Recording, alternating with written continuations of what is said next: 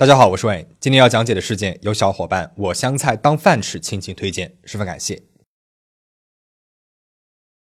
二零一八年八月二十九号，香港大学的开学典礼上，校长在发言时表示，对最近发生在校园里的惨剧感到震惊，会向受影响的师生提供支援，帮助他们度过艰难时刻。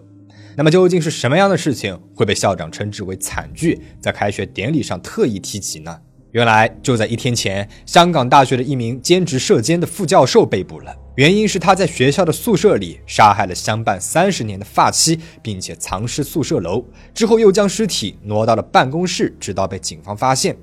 栖身的宿舍里面发生了命案，尸体就藏在楼宇的角落里。杀人的还是接待自己的时候温和有礼的射监。校园里本就容易蔓延奇情怪谈，而这件事情让无关的人都觉得毛骨悚然，更别提是生活在其中的学生了。那么更奇怪的是，在之后的案件审理过程当中，有三百五十二名学生为凶手写下了求情信，这究竟是怎么一回事呢？现在我们开始今天的故事。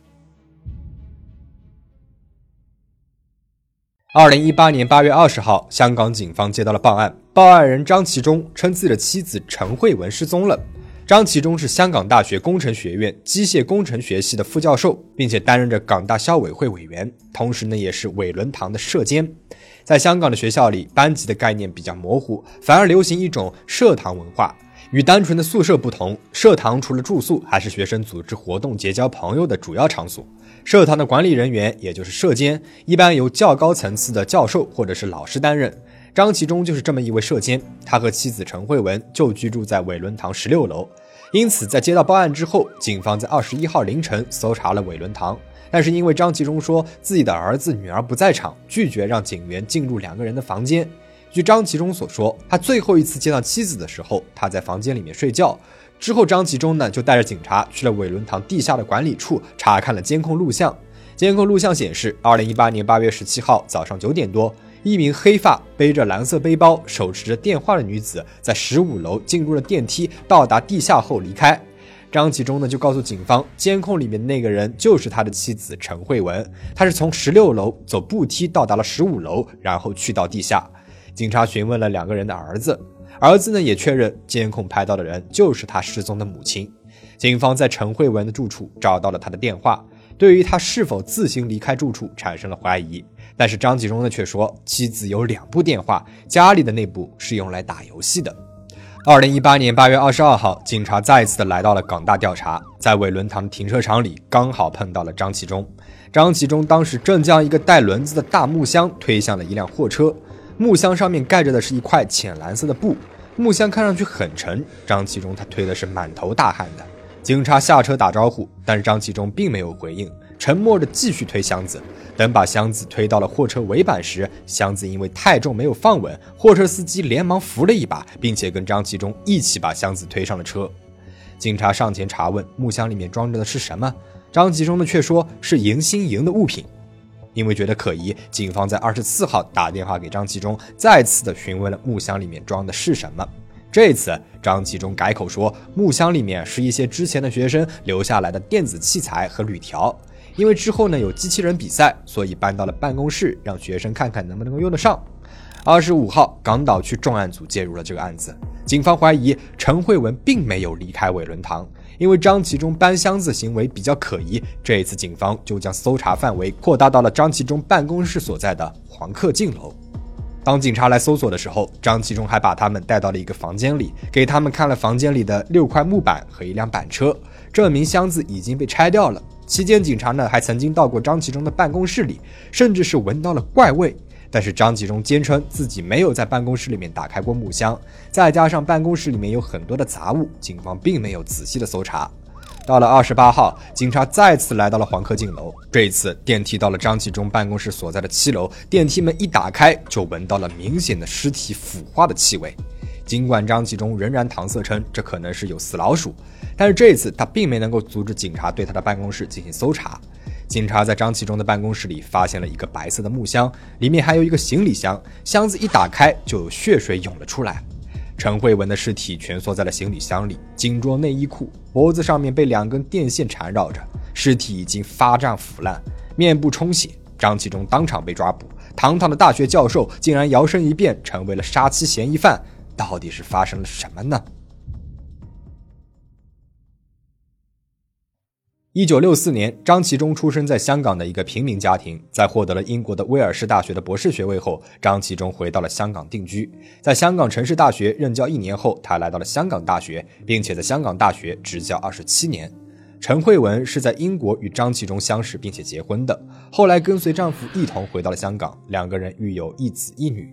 女儿在英国取得法律学位后，回到了香港任职廉政公署调查员。儿子呢，在香港大学获得了牙医学位后，任职政府牙医。张其中一家四口住在香港大学的宿舍里，并不是因为经济拮据，而是因为张其中是伟伦堂的舍监。他们住在宿舍的顶楼，面积近两千尺，也就是一百八十五平方米，这在香港算得上是豪宅了。而他们夫妇二人还有五处物业。按照案发时的市值估价，一共是高达六千八百万元。无论是从社会地位还是财富水平来看，这都是一个令人羡艳的家庭。然而，在外人看不到的地方，这家人的关系可谓是千疮百孔。张纪中与陈慧文的矛盾是随着儿女逐渐长大渐渐爆发出来的。陈慧文是一个性格非常强势的人，对于子女有很强的控制欲。当儿女开始有了自己的主见，便常常与母亲发生争执。那这个时候，陈慧文就会要求丈夫站在自己一边。一旦张其中不帮自己说话，陈慧文就会破口大骂。这里还有个事情要提到啊，因为张其中的工作比较繁忙，他们夫妻的投资都是由陈慧文在打理的。他从一九九四年起在香港陆续购入了五个物业和一个车位，同时还在炒股。因为购买的物业都大幅的升值了，那陈慧文一直觉得自己投资有道，非常自豪。与此同时，因为妻子购买了这么多的不动产，张其中面临着巨大的财务压力，薪金再加上租金的收入都无法偿还不同银行的按揭贷款了。而陈慧文一方面嫌弃张其中收入不多，一方面又不愿意出售任何的物业来缓解经济压力。在积累了大量的财富的同时，陈慧文她过着吝啬的生活，她很少去光顾高级餐厅。夏天热的时候也很少打开空调，去酒楼饮茶的时候呢，还要选在特价时段。出去旅行的时候要买便宜的机票和酒店，跟家人出去吃饭还要 A A 制。二零一八年二月份，陈慧文提出，张其中每个月十万的工资当中，他应该分走一半，按照每个月五万来计算，所以十年间他应该得到六百多万。张其中呢，还真的给他开了一张六百多万的支票，但是当时他只有五十万现金，不过是张空头支票。所以，二零一八年五月份，在陈慧文的要求下，张其中签下了一张六百七十万的借据。啊，除了这些，陈慧文和张其中经常会因为一些小事而争吵。通常情况呢是陈慧文指指点点，张其中不发一言；偶尔张其中也会辩驳医药。而诱发这场命案的，说起来也是一件小事儿。前面说到，张其中夫妇名下有五处房产。二零一八年八月十六日，为了把其中一套房子租出去，张其中按照陈慧文的指示，把出租屋房屋的厕所板和儿子房间的厕所板对调一下。他们的儿子回来之后非常的生气，跟母亲发生了争执，质问为什么要让自己用别人用过的厕所板。后来儿子气不过，用胶带封上了母亲和姐姐用的马桶，并且在上面挤上了巧克力酱。他们的女儿晚上十点左右下班回来，看到了马桶上缠绕着胶带和巧克力酱后，就让陈慧文把厕所给清理干净。陈慧文不理会，扔下了一句“不关我的事儿”，就回了房间。女儿就用晾衣架在外面撞门，陈慧文这才把门给打开。女儿把胶带扔进了房间，并且拉住了陈慧文，要她清理厕所。张其中本来在接见申请入住伟伦堂的学生，回家的时候正巧碰上两个人在争吵。一番争执过后，两个人的女儿愤而离家，去了朋友家里面暂住。张其中和陈慧文则回到房间，各自坐在了床边看手机和电脑。而准备入睡的时候，张其中为妻子端来了一杯橙汁。陈慧文喝了一口后说：“橙汁变味儿了，让张其中去超市里面退货。”张其中这个时候很生气，说是女儿见家中橙汁喝光了，买了另外一个品牌，又埋怨妻子把女儿给赶走。陈慧文他余怒未消，把炮火转向了张其中，并且指责他刚刚没有制止女儿，没有尽到做父亲的责任。之后两个人又吵到了厕所板的事儿，张其中指责妻子没有清理厕所，而陈慧文呢则说不关自己的事儿，又说如果不是自己，张其中不可能有那么多的房产。张其中反驳：“如果不是自己在港大教书，陈慧文要按揭买房也拿不出工资证明。”陈慧文则讥笑他说：“打工很厉害吗？指望你的话，我们都要上街要饭了。”说着，一脚就把张其中给踢下了床。被踢下床的张其中准备离开房间，伸手去摸床下拖鞋，没有想到摸到了一根电线。他的心中怒火翻涌了起来，抄起了电线，从背后勒住了妻子的脖子，将她给勒断了气。之后，张其中就把妻子的尸体藏到了一个蓝色行李箱里，放到了儿子房间的门口。第二天，谎称妻子已经出门，并且照常送儿子去牙医诊所上班。回来之后，趁着家里面没有人，他把尸体从蓝色的行李箱转移到另外一个绿色的行李箱里面。他把箱子放在了露台。当时正值盛夏，天气炎热，尸体很快就散发出来了臭味。为了掩盖味道，张其中买来了木板，制作了一个木箱子，还把行李箱放了进去。他扔掉陈慧文的鞋和护照，对外说妻子出去旅游放松心情，每天照常游泳、遛狗，仿佛什么事都没有发生。他的儿子呢，还每天都回家，对于母亲已死并且被父亲藏尸于家中一无所觉。张启忠离家出走的女儿在二十号回到了家中，他发现母亲失踪之后，在学校里面张贴了寻人启事，后来又提出要报警。张启忠就与女儿一同前往了警察局，他陪同警察观看了监控录像，并且把一个身形相似女子指认为自己的妻子。考虑到伟伦堂之后可能会被搜查，张启忠在二十二号找来了一辆货车，把他藏尸的木箱搬去了三公里外的黄克敬楼，并且在二十三号另外购买了六块木板，在警方调查的时候故意展示给警方，谎称已经拆掉木箱。张启忠是在八月二十八号被捕的。就在被捕当天，他还发电子邮件给住在伟伦堂的学生，说警察只是调查家中失踪人口，让大家不必担心。这件事情被曝光后，舆论一片哗然，很多接触过张其中的学生都不愿意相信他会做出这种事儿来。在他们的眼里，张其中是一个耐心负责的教授，一个温和体贴的社监，而接触过陈慧文的人都觉得他是一个难以相处、为人霸道的人。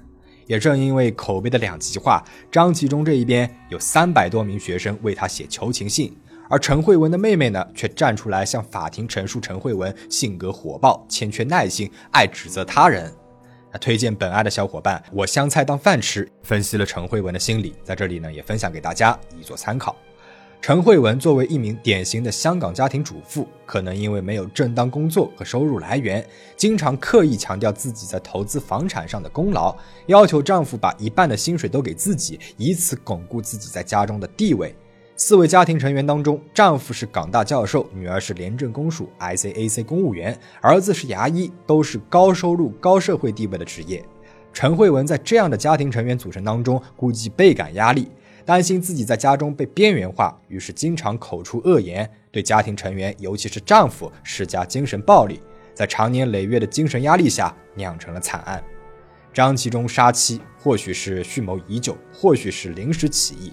当时的情形如何？陈慧文已亡故，只能够听取张其中的一面之词了。不过，不管是蓄意谋杀，还是失手误杀，从两个人相处的细节来看，这场杀妻命案是偶然当中的必然了。张其中虽然大部分时候都是顺从妻子的，但是长久的遭受了妻子的精神虐待，积怨日久，无处发泄，最终一定会给情绪找到一个出口，就像是一直给气球充气一样，爆炸是注定的结局。而从为数不多的报道上，我们也能够看到，他们的关系其实也影响到了孩子的处事和性格。当陈慧文让张其中交换马桶盖后，两个成年子女的反应攻击性都极强。已经是政府牙医的儿子，幼稚的往母亲的马桶上挤巧克力酱；而是廉政公署调查员的女儿，则拉扯着母亲去收拾残局。在张启忠误导警方时，儿子还错把监控里面的人认成了自己的母亲。后来给陈慧文做尸检的时候，他的儿女都拒绝到场认尸。一家人的关系如何，可见一斑。健康的婚姻关系让两个人彼此支撑，不健康的婚姻关系只会让两个人彼此消耗。据陈慧文的妹妹说，她的姐姐、姐夫也有过离婚的念头，最后因为种种原因没有离成。如果当时他们选择放过彼此，而不是困在婚姻里面相互折磨，那这个故事也许会有另外一个结局了。你对这起事件有什么看法吗？欢迎留言讨论。最后，请大家保持警惕，保持安全。我们下期再见。